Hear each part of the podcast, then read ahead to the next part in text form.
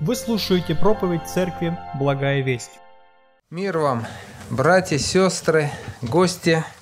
Всех приветствую любовью Господа нашего Иисуса Христа. Возвращается жизнь потихоньку. Снимаем маски. Хотя мне как аллергику маска сейчас очень помогает в это пыльное время. Вот даже когда, наверное, бы и не требовали власти, бы все равно ходил бы. Мы продолжаем изучение послания к филиппийцам.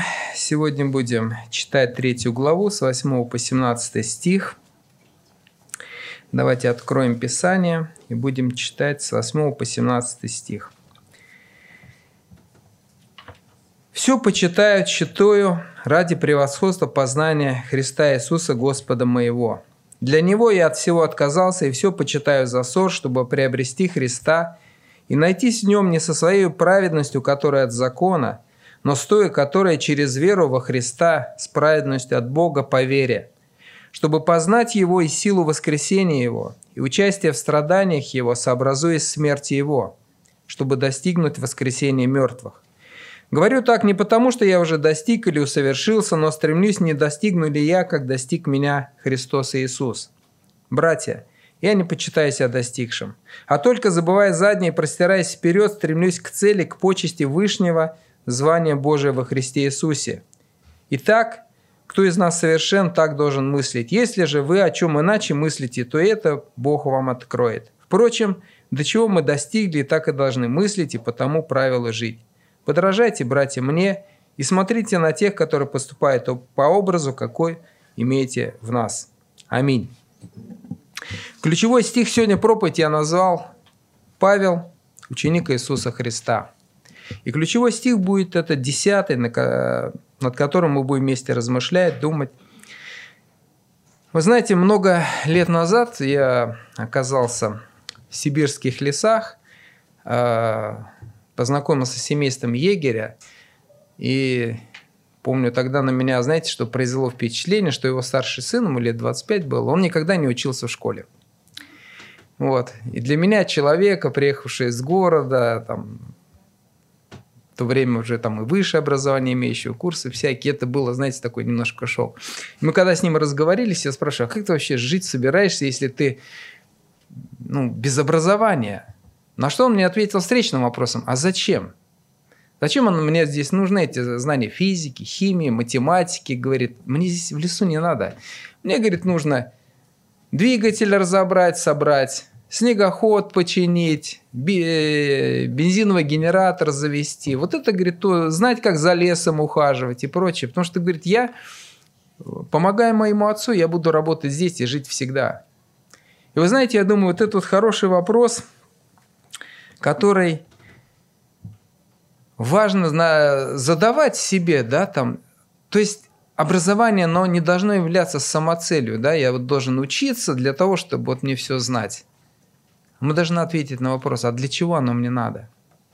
И здесь вот в отрывке, который мы с вами прочитали, Павел, он использует такой пример педагогический, э, личный пример. Он как бы, смотрите, он рассказывает о себе, да, показывает, говорит, посмотрите, а потом говорит, смотрите на меня и подражайте мне, учитесь так. И мы сегодня, смотря на пример апостола Павла, будем с вами учиться, как же быть достойными, хорошими учениками Иисуса Христа. И первое, с чего нужно ответить, да, о том, о, о чем говорит Павел, а для чего нам быть учениками Иисуса Христа? Для чего нам учиться? И Павел упоминает две цели своего ученичества. Смотрите, первое, Павел говорит, я стал учеником Иисуса Христа для того, чтобы мне найти свое место в этом мире. Если кто-то смотрел из вас, есть такой фильм «Мама», он э, создан на основе истории, которая в 80-х годах в конце была такая семья Овечкиных, артистов, большая семья, многодетная, и они решили улететь за границу. Они считали, что там у них будет место, хорошо, здесь их недооценили. Они захватили самолет, вот, потом был штурм, вот трагедия. И вот на основе этих событий сделали фильм – и вот в фильме, вы знаете, я помню, меня тронул момент, который я до сих пор запомнил, когда один из сыновей вот этой мамы, которая была организатором, вдохновителем этой идеи, да, во время штурма э, ему повредило позвоночник и его парализовало. Вот он сидит в инвалидной коляске, смотрит на нее и говорит, мама, а зачем ты меня родила? Я думаю, вы знаете, это очень хороший вопрос, и хорошо задавать его не тогда, когда мы сидим, оказались в инвалидной коляске, или беспомощны, или жизнь нас завела в какие-то тупики, из которых мы не знаем, как выбраться. Или когда уже одной ногой мы стоим в могиле. А хорошо этот вопрос задавать в любое время, но особенно, когда жизнь только начинается. Когда только выбираются пути, когда делаются первые шаги. Вот этот вопрос где мое место в этом мире? Ведь, знаете, рождение человека, оно не происходит случайно. Это не какое-то спонтанное событие, которое произошло, да, родители вот решили, так раз человек появился, да, кому-то ожидаемый, для кого-то неожиданный. Но Писание говорит, что всему свое время и место. В книге Екклесиаста написано, да, что время рождаться время умирать. И 138-й псалом я хочу, чтобы мы с вами с 13 стиха прочитали. Посмотрите, Давид описывает всеведение Бога. Он описывает свое рождение. Ты, обращаясь к Господу, пишет Давид, «Устроил внутренности мои и соткал меня в очереве матери моей. Славлю Тебя, потому что я дивно устроен, дивны дела Твои, и душа моя вполне сознает это. Не сокрыты были от тебя кости мои, когда я созидаем был в тайне, образуем был во глубине утробы. Зародыш мой видели очи твои. В твоей книге записаны все дни для меня назначенные, когда ни одного из них еще не было. Удивительно, да? Давид говорит, я еще не появился, я только в утробе матери был. Господь, ты уже предусмотрел для меня. И вот это очень важно каждому человеку знать верующему и неверующему, что наш приход в этот мир, вот в это время, да, в этом месте, в России, наше рождение, оно запланировано, оно задумано Богом. И у Бога на каждого человека есть свой план, есть своя воля. Поэтому, смотрите, в 9 стихе Павел пишет «И найтись в нем». Найтись во Христе. Вы знаете, вот для меня человек, который не пришел ко Христу, не нашел вот это место, не занял, да, вот в мироздании, в миропорядке, устроенном Христом, он напоминает, вот братья, наверное, тоже улыбнутся, сейчас я вам расскажу пример, когда приходилось вот э, кому-то из братьев разбирать какой-то аппарат, ну там двигатель или швейную машинку, или что-нибудь попроще, там утюг какой-нибудь, который раньше разбирались. И потом вы когда разобрали, братья, так починили, заменили, собрали, и вдруг смотрите, оп, детальки остались. Вот. Куда их девать? Да, давайте разбирать, давайте смотреть. Хорошо, если чертеж есть, да, по чертежу посмотрел, нашел, а, вот. Смотрите, конструктор, который делал этот двигатель или швейную машинку, он каждому болтику назначил место – они не просто так там собраны, каждый играет свою роль, поддерживает, скрепляет, уплотняет. Вот если человек пришел ко Христу, нашел свое место, то он как вот занял это место, да, то мы все вместе и, и работаем, и находимся, и счастливы. И в то же время, если человек живет по своей воле, а Бог дал человеку волю. Несмотря на то, что Бог созидает каждого человека, Он дает нам свободную волю. Если кто-то помнит э, проповедь Михаила Ивановича в прошлое воскресенье, когда он говорит, что есть стопроцентное избрание Бога, да, его предузнание, и в то же время стопроцентная ответственность человека за свою жизнь, за свой выбор, за вот этот отклик на Божий призыв – если мы не откликнулись, если мы не нашли, если мы не разобрались, не ответили на этот вопрос, а для чего я, собственно, живу, для чего меня мама родила, то мы как вот эти вот лишние оставшиеся запчасти болтаемся, болтаемся по жизни, пока не заржавеем, не истратимся, не исчезнем, не вернемся в прах. Я хочу, чтобы первую главу Колоссянам мы прочитали, обратились к 16 стиху.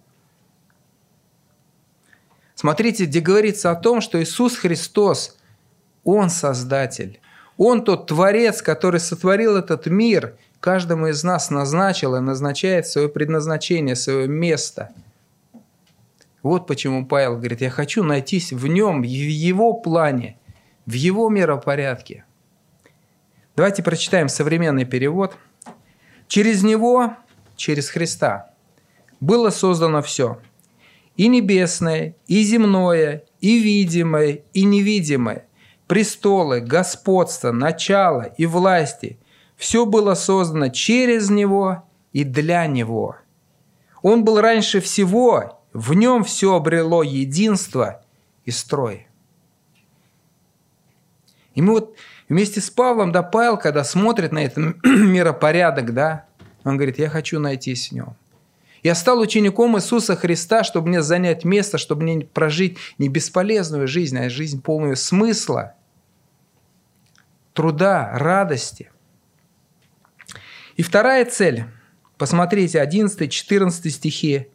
Павел говорит, я стал учеником Иисуса Христа, потому что я хочу жить вечно.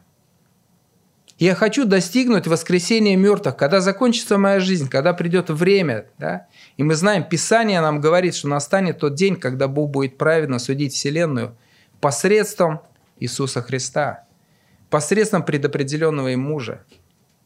И Павел, зная, веря в это, ожидая, он пишет, говорит, смотрите, 11 стих. «Чтобы достигнуть воскресения мертвых, я от всего отказался, все почитаю за ссор, стремлюсь к познанию Господа Иисуса Христа. Ради чего? Достигнуть, дойти до воскресения мертвых. 14 стих. «Стремлюсь к цели, к почести вышнего звания Божия во Христе Иисусе». Современный перевод «Спешу к цели, к победному венцу Вышнего призвания Божия во Христе Иисусе.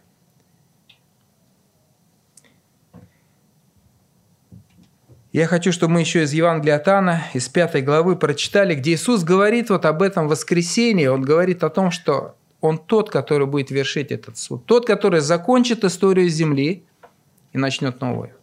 Евангелие от Анна с 20 стиха.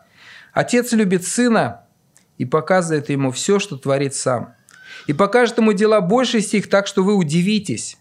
Ибо как Отец воскрешает мертвых и оживляет, так и Сын оживляет, кого хочет. Ибо Отец и не судит никого, но весь суд отдал Сыну, дабы все чтили Сына, как чтут Отца. Вы знаете, мне интересно был разговор с представителем другой религии, не христианской, и он говорит, да-да-да, вы знаете, Иисус Христос – это пророк – Согласна с вами. Он пророк, он Божий человек. Все, что он говорил, это правда. И мы верим, уважаем. Но у нас есть свой путь. И тогда я ему сказал, говорю, вы знаете, а в Писании, если вы верите, что это пророк, тогда то, что он говорил, он не может врать. Он говорит, да, действительно, это да и аминь, все, что говорил Иисус. Тогда я говорю, давайте обратимся к Писанию. Посмотрите, Отец не судит никого, но весь суд отдал Сыну.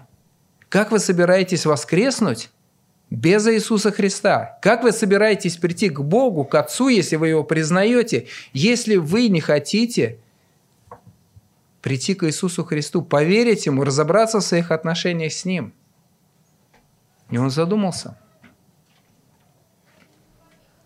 Истинно, истинно говорю вам, слушающий Слово Мое и верующий в пославшего Меня имеет жизнь вечную и на суд не приходит, но перешел от смерти в жизнь. Истина, истинно говорю вам, наступает время и настало уже, когда мертвые услышат глаз Сына Божьего и, услышав, оживут, ибо как Отец имеет жизнь в самом себе, так и Сыну дал иметь жизнь в самом себе. И дал ему власть производить и суд, потому что он есть Сын человеческий. Не дивитесь ему, ибо наступает время, в которое все находящиеся в гробах услышат глаз Сына Божия – и изыду творившие добро в воскресение жизни, а делавшие зло воскресение осуждения. И Павел, веруя в это, он говорит, я стал учеником Иисуса Христа для того, чтобы мне, когда услышат все люди глаз Сына Божьего, идти в воскресение, в воскресение, в воскресение жизни. Я хочу достичь посредством того, что я буду принадлежать Христу, буду его учеником, буду от него учиться. Следующий, когда обычно человек поступает в учебное заведение, то какой, э, вопрос встает следующий. А какие предметы он там будет изучать? И становясь учеником Иисуса Христа, смотрите, Павел выделяет три направления да, или три предмета, которые он будет изучать. Десятый стих.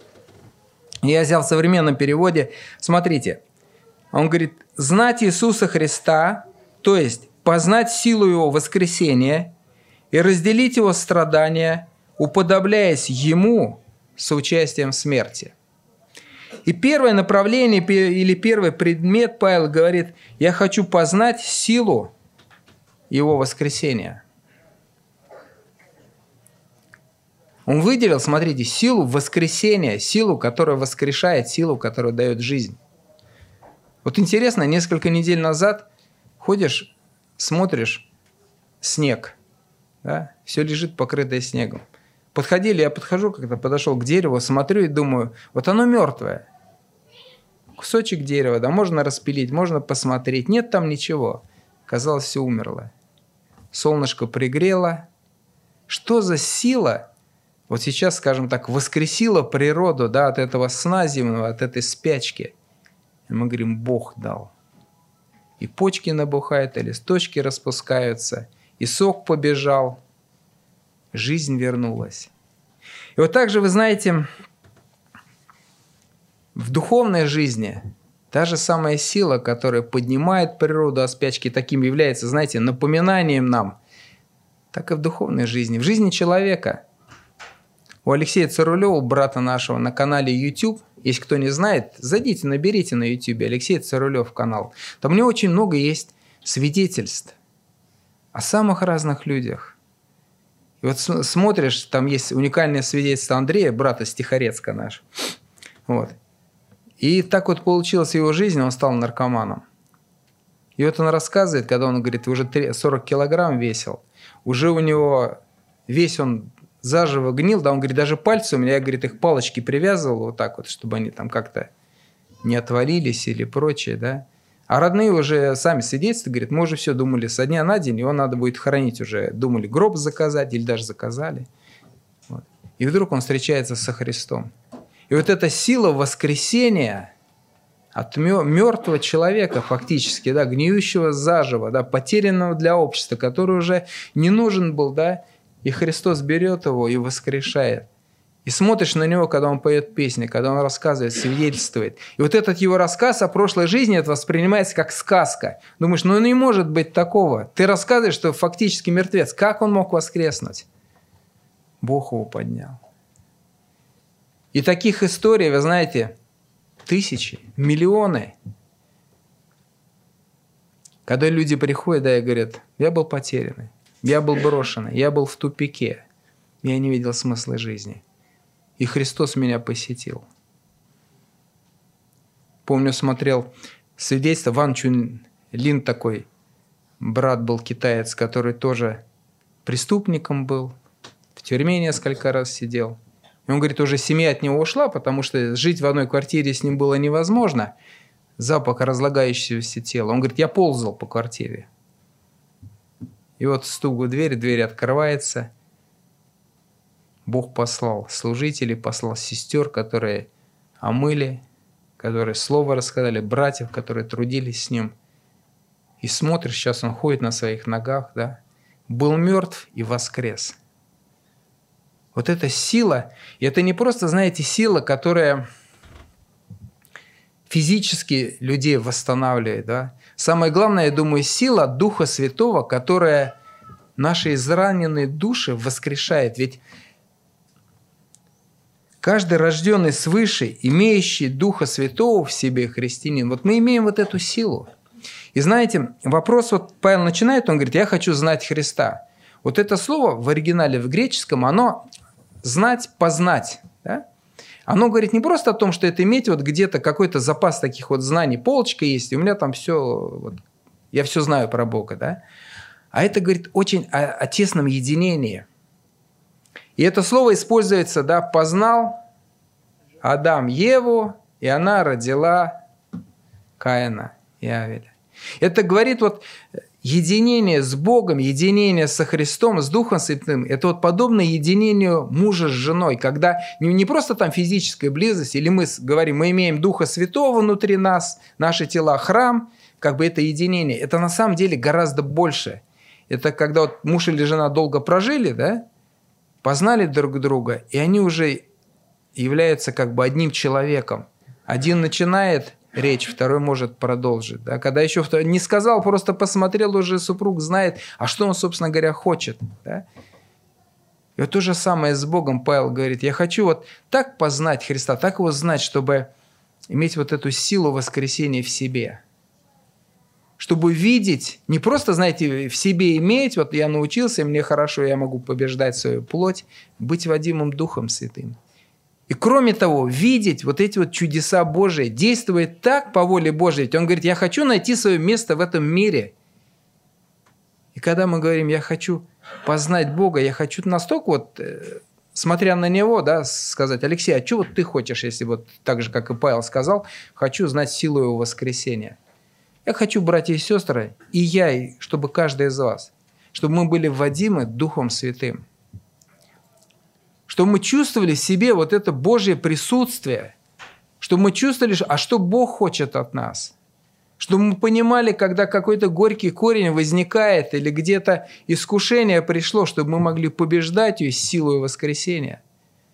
Чтобы мы чуть дальше будем говорить про освящение, чтобы мы преображались в образ Христос вот этой вот силой. И не только в нас самих, да, но чтобы мы, действуя по воле Божией, кто-то словом, кто-то служением, кто-то прославлением, самыми разными дарами, вспоможением, какие кто имеет, чтобы мы видели, как Бог через нас преображает этот мир, воскрешает вот этих людей, которые мертвые, слепые, брошенные, не нашедшие свое место в Божьем миропорядке, чтобы вот эти люди благодаря нам приходили, находили свое место, приходили ко Христу, и мы видели, славили Бога. Я радовался, когда Сергей Васильевич сегодня в молитве перечислял благословения, которые он увидит. Это вот тоже, знаете, видеть силу действия Бога, силу воскрешения, когда вот этот мир, мы вроде бы собираемся иногда, и служители, и братья размышляем, и говорим, почему такое равнодушное время? Почему мы не активны? Почему мы не идем? начинаем молиться, начинаем ревновать, и мы видим, как Бог отвечает, и мы видим действие этой силы Божьей, да? когда люди новые приходят в церковь. Когда те, которые давно, может, не спрашивали нас, подходят и спрашивают, а как, а расскажи, а что у вас там? Второй предмет. Еще вернемся немножечко, чуть не пропустил, братья и сестры. Посмотрите Павел во втором послании к Коринфянам, в шестой главе, как он описывает вот состояние церкви, состояние своей команды, себя, тех, которые вот имеют вот эту Божью силу, вводимы Духом Святым. Смотрите, глава 6, а, с 4 стиха. «Во всем являем себя как служители Божии, в великом терпении, в бедствиях, в нуждах, в тесных обстоятельствах, под ударами, в темницах, в изгнаниях, в трудах, в бдениях, в постах, в чистоте, в благоразумии, в великодушии, в благости, в Духе Святом, в нелицемерной любви, в слове истине, истины, в силе Божией с оружием правды в правой и левой руке, в чести и бесчестии, при порицаниях и похвалах. Нас почитают обманщиками, но мы верны. Мы неизвестны, но нас узнают. Нас почитают умершими, но вот мы живы. Нас наказывают, но мы не умираем. Нас огорчает, а мы всегда радуемся. Вот оно, победное шествие Церкви Христовой, людей, исполненных Духом Святым, исполненных силы Божией. Он говорит, нас наказывают, а мы не умираем, убивают, а мы не умираем. И знают, и светимся, и соль этого мира.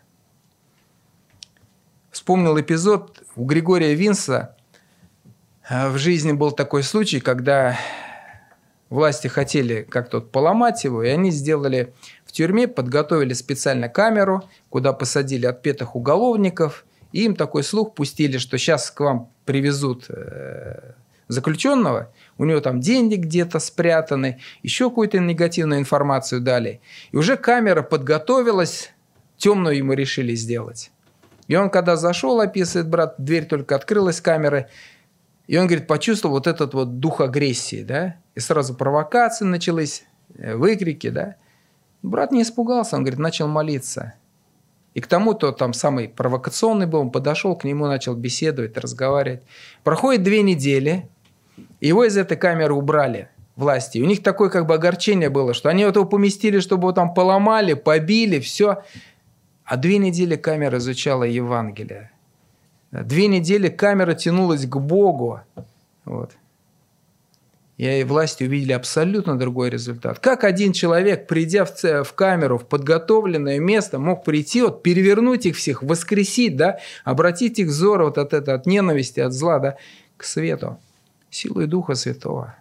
Силу воскресения Господа Иисуса Христа пришел да, в это адское место, чтобы спасти, если можно, некоторых. Второй предмет. В 10 стихе, смотрите, Павел говорит, «И участие в страданиях его». Научиться проходить через страдания. Я посмотрел в словарике, что такое страдание вообще, как вы понимаете? Ну так, пока не отвечайте, про себя подумайте, дайте определение. Страдания плохо мне, да, чего-то я страдаю, болит где-то. Словарное определение, смотрите, неприятные, тягостные или мучительные ощущения человека, при которых он испытывает физический или эмоциональный дискомфорт, боль, стресс, муки – а как вы считаете, страдание это вот... Мы, кстати, шли с одним братом, разговаривали как раз тут на неделе. И он говорит, вот э, в других деноминациях есть даже учение о страданиях, что вот, ну, должны, обязаны они быть вроде как бы в человеческой жизни. Вот. Я думаю, вы знаете, жизнь человека без страданий невозможна. Это не то, я не хочу искать страданий, да? Так же, как, например, бегун, который собирается куда-то бежать на длинную дистанцию, тяжелые испытания предстоят. Я не думаю, чтобы он хотел там 20 километров пробежать, я сколько помню. Это, это тяжело, да? Но это просто то, что будет в его жизни, если он выбрал там жизнь спортсмена. И в нашей жизни страдания – это неотъем, неотъемлемая часть, да? И они будут как заслуженные страдания, так и незаслуженные страдания. Вот в 1 Петра, во второй главе, с 19 стиха, давайте прочитаем – записано 1 Петра 2.19. «То угодно Богу, если кто, помышляя о Боге, переносит скорби, страдая несправедливо. Ибо что за похвала, если вы терпите, когда вас бьют за поступки? Но если делая добро и страдая терпите, это угодно Бога. Ибо вы к тому призваны, потому что и Христос пострадал за нас, оставив нам пример, дабы мы шли по следам Его. И первая, наверное, такая истина, которую я хочу, чтобы она у нас осталась, мы не сможем жить без страданий. Просто мы должны понять, это будет.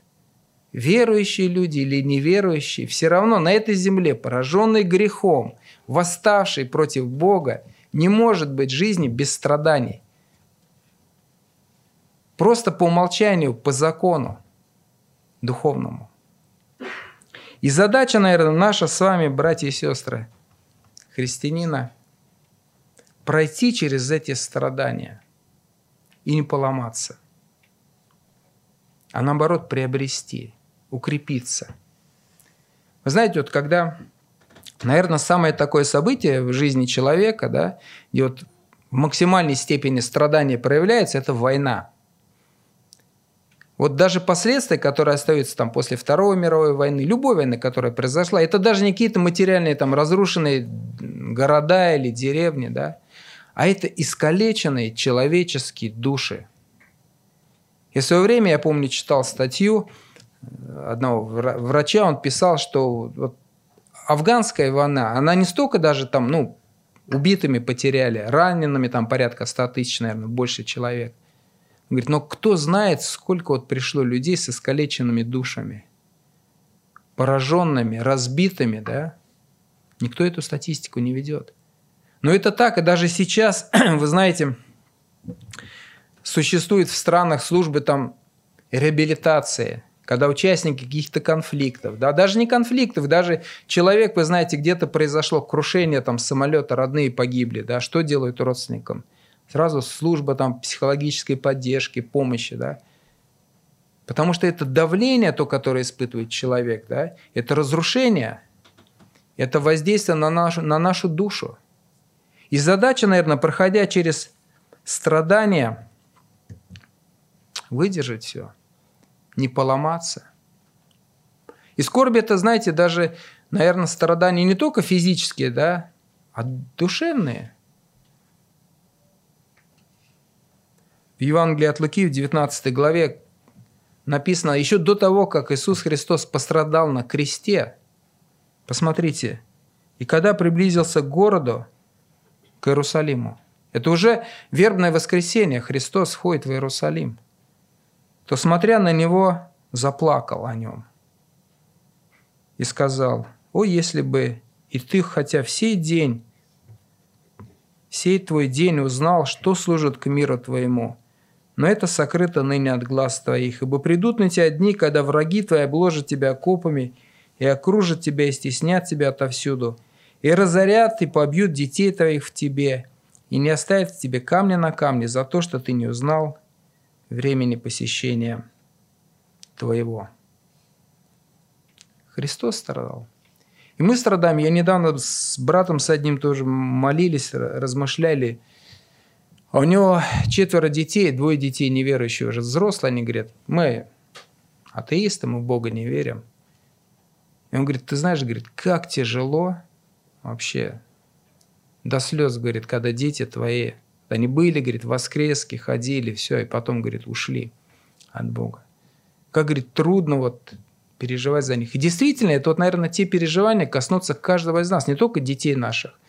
Когда родные, когда близкие нас – если мы их действительно любим, да, не принимают Христа, отвергают, все равно будет доставлять нам боль, да, мы будем иметь вот эти какие-то страдания. И задача, вы знаете, наверное, вот не стать равнодушными. Не стать сказать, ну ладно, идете, ну и, и умирайте, да, вы, вы мне не нужны. А вот научиться в страданиях, да, выдерживать любое давление, да, и оставаться любящими, оставаться сострадающими – и, может быть, даже, знаете, учиться любить больше и больше. Смотрите, в 1 Коринфянам 4 глава с 11 стиха Павел, он описывает, говорит, состояние христиан. Он говорит, терпим голод и жажду, и наготу, и побои, и скитаемся, и трудимся, работая своими руками. Злословят нас, мы благословляем. Гонят нас, мы терпим. Хулят нас, мы молим. Вот это, находясь в страданиях, находясь в испытаниях, он говорит, а мы продолжаем любить врагов своих. Мы продолжаем и хотим быть как совершенно Отец наш Небесный. И Павел, он говорит, я хочу быть учеником Иисуса Христа, чтобы научиться, как Он, который, находясь на кресте, говорит, «Отче, прости им, ибо не знают, что делают». Представляете, ни ненависти, ни раздражения, да, ни гнева. Вот это великая любовь, находясь в тяжелейших страданиях.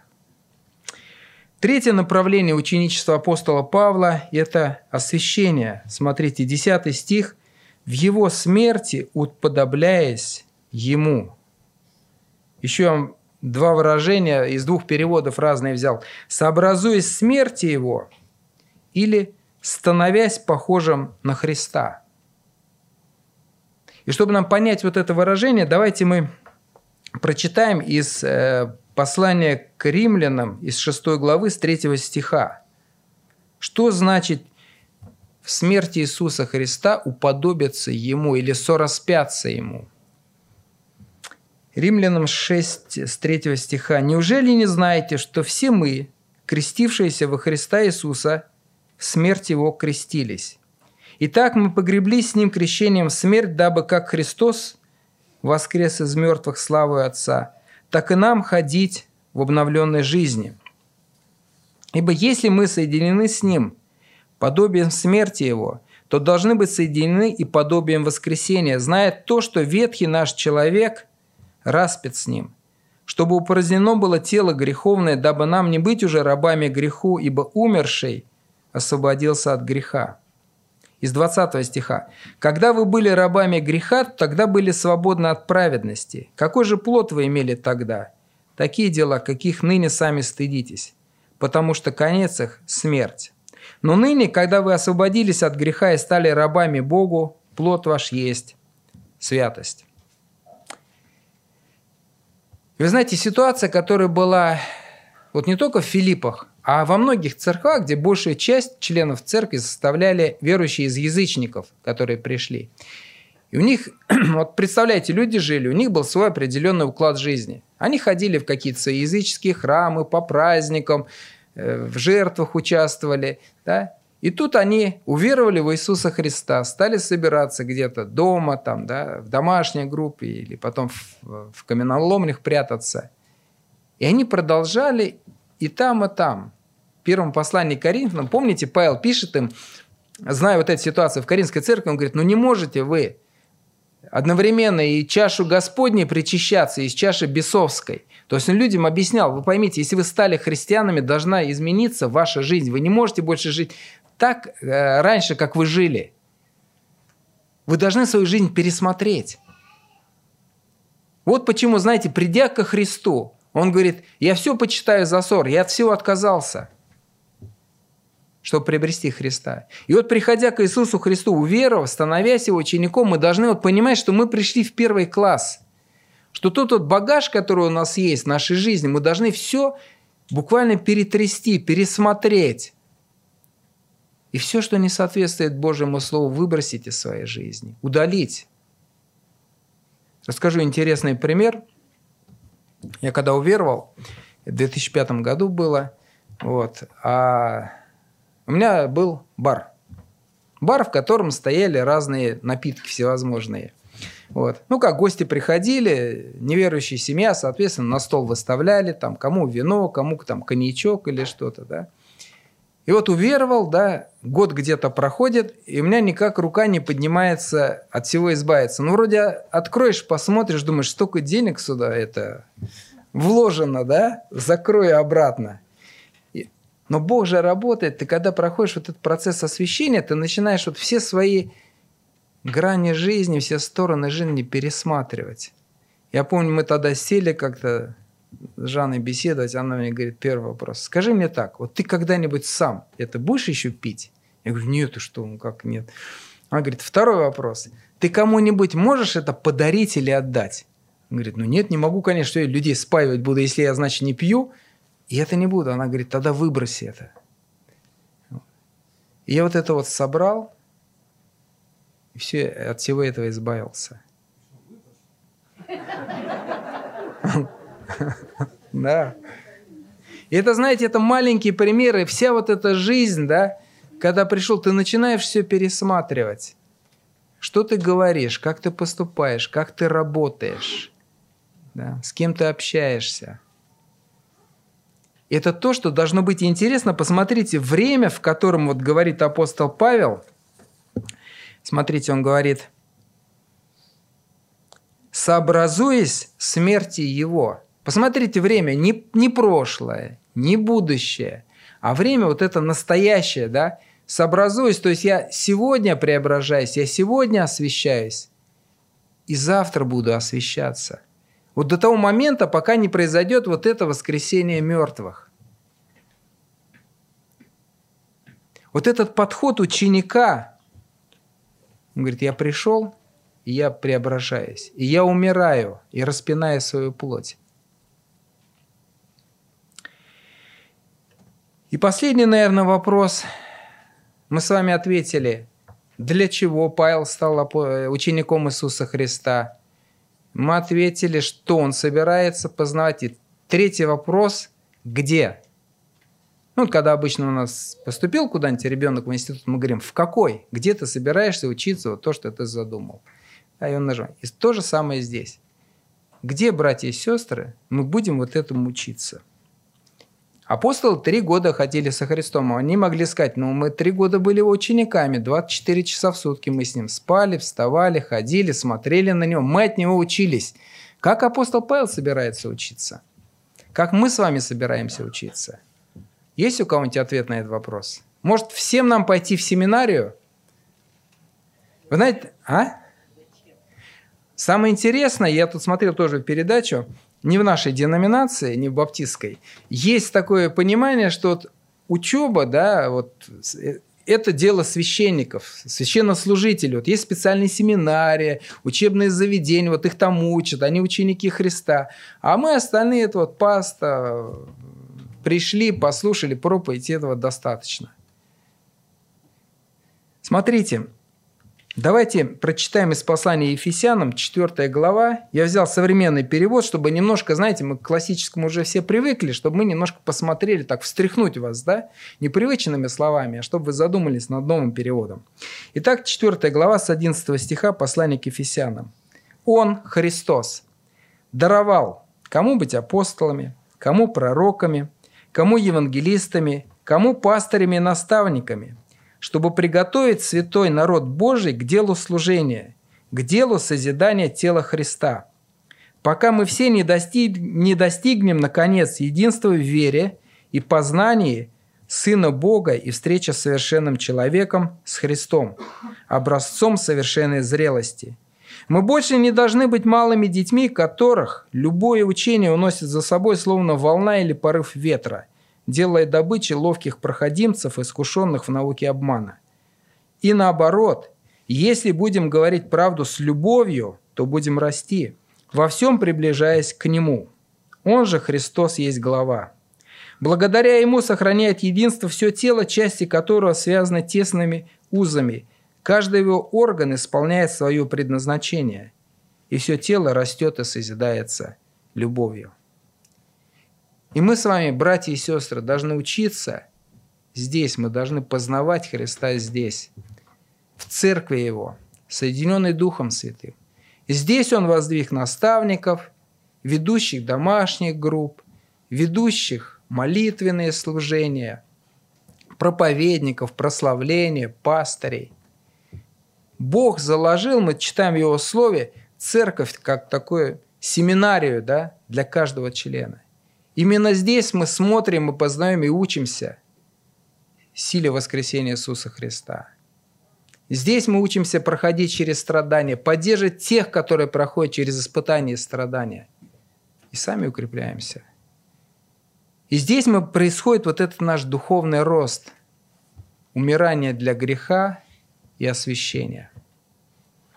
Давайте же последуем призыву апостола Павла в 17 стихе. Смотрите, «Подражайте, братья, мне, и смотрите на тех, которые поступают по образу, который, какой имеете в нас». Будем учениками Иисуса Христа, чтобы нам найти свое место, исполнить предназначение, достигнуть воскресения мертвых и познать Бога. Тесно, крепко, надежно. Аминь. Помолимся.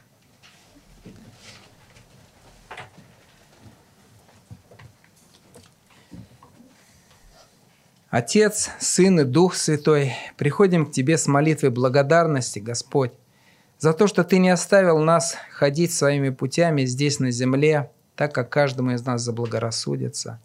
Но Ты предусмотрел, Господь, для нас институт, семинария, обучение, где мы можем познавать Тебя. И сегодня вот научаясь от слов апостола Павла, мы, Павла, мы верим, Господь, что для каждого из нас Ты предусмотрел чудесное место в этой жизни. Ты каждому предусмотрел, Господь, где ему жить, как трудиться, чтобы нам быть счастливыми, Господь, чтобы нам быть не бесполезными, но приносящими славу Тебе, Господи. Благодарим за то, что Ты начальник жизни – что ты вершишь суд, и тот суд мы верим, что когда-то будет воскресенье, когда все люди, когда-либо жившие, услышат голос Твой и оживут, и Ты разделишь одних, которым скажешь, верный добрый раб, войди в радость господина своего. А другим ты скажешь, отойдите от меня, делающие беззаконие, я никогда не знал вас. Благослови каждого из нас, кто слышит сейчас эти слова, быть вот в первой группе, быть Твоими, Господь. Помоги вот в этой жизни, мы знаем стопроцентную ответственность за наше духовное возрастание, за то, чтобы мы познавали Тебя, учились, учились, Господь, быть водимыми Духом Твоим Святым, учились проходить через страдания, познавать Твою силу, исполняться ею. Благослови. Благослови, Господь, ту веру, которая от Тебя, которая в нас, передать нашим ближним, нашим детям, Господь, тем людям, которые рядом с нами живут, трудятся, тех, которых мы часто видим и тех, которых редко. Благослови дерзновением, мудростью, Господь, любовью. Благовествовать им, рассказывать о чудесном Тебе, Господь, который пришел на землю, умер за наши грехи и воскрес для нашего оправдания. Ради Иисуса Христа возносим эту молитву. Славим Тебя, наш Бог живой, Отец, Сын и Дух Святой. Аминь. Местная религиозная организация Церковь Евангельских христиан-баптистов «Благая весть» зарегистрирована 24 июня 1999 года. ОГРН 103 773 974 3007